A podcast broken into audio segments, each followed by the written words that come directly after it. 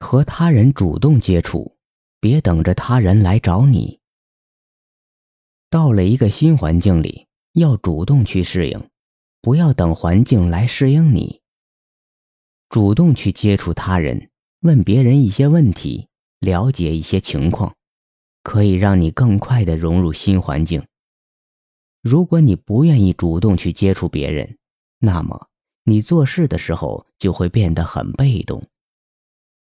现实生活中有很多人都很被动，不愿意主动去接触他人，总是表现出一副矜持的样子，等着别人来找自己。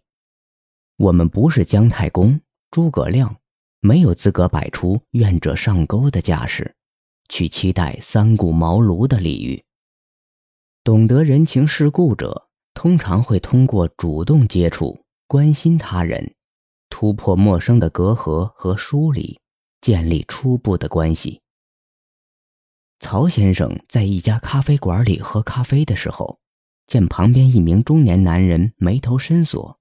正在独自深思，好似遇到了什么不舒心的事情，这引起了他的好奇心，于是就找话搭讪：“大哥，你怎么了？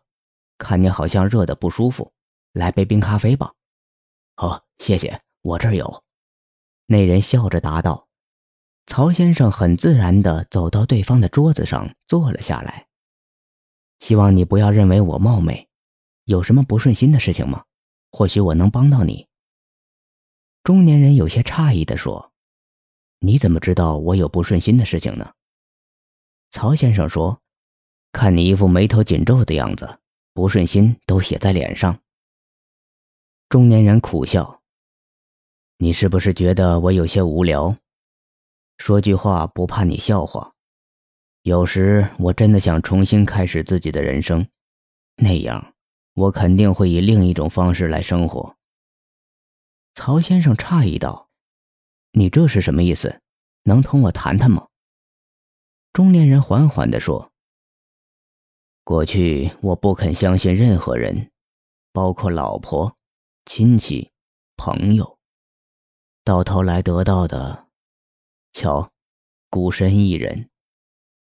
你知道，我有二十多年没见过家人了。”那个人就开始将曹先生当成一个可以倾诉的对象，慢慢的诉说着自己的过去。人与人之间的关系总要有一个开始，曹先生与那位中年人的友情就开始于那家咖啡馆，他们成了很好的朋友。如果曹先生当初没有主动去接触陌生人，就不会有这样一段友情。现实生活中。很多人说自己没有人脉关系，其实从根本上说是没有建立人脉关系的主动性。如果能够主动去接触他人，这样的人又怎么可能没有人脉关系呢？须知，社会中的人都有交往的需求，但绝大多数人都略显被动，这就造成了某种矛盾的心理：一方面渴望与人交往。一方面又不愿主动接触，担心被别人拒绝，没有面子。这样的矛盾心理每个人都有，差别只在于懂得人情世故的人思虑更深一点儿。人们都渴望在初次见面的时候别人主动一点儿，这样会让自己心里的满足感更加充盈。记住。主动接触能调动起别人的热情，主动关心能唤起别人的感动。小陈很庆幸，他对父母说：“你们不用担心，我们公司的领导对我很好，他那么忙还特意帮我找房子呢。”小陈初到北京，进入一家公司工作，但没有固定的住处。主管见他愁眉不展，便问道：“小陈。”你是不是遇到什么问题了？跟我说说，或许我能帮到你。小陈有些不好意思地说：“谢谢您的关心，其实也没什么事情，就是刚来北京，还没有找到固定的住所。”主管听了，惊讶地说：“这还叫没什么事情呢？只有安居才能乐业，住的地方不解决，怎么能安心的工作呢？你刚来，对这里也不熟悉。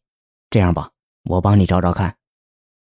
小陈听了这话，心里顿时热乎乎的。对人主动一点能够更快的开展交流，建立良好的关系。不要过分矜持，等着他人来搭理自己，因为这个世界上主动的人并不多。如果你不主动，人脉关系的扩展范围就会十分有限。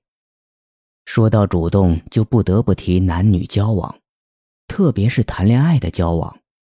有的人就说：“等等看吧，缘分有时终须有，缘分无时莫强求，随缘就好。”结果等了几年还没有遇到佳偶。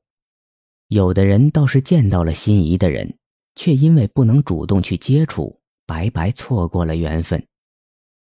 不主动去接触。任你有再多的缘，最终也不会有那个份的。有道是：相遇即有缘，放过便无份。遇到了好朋友，这就是你的缘。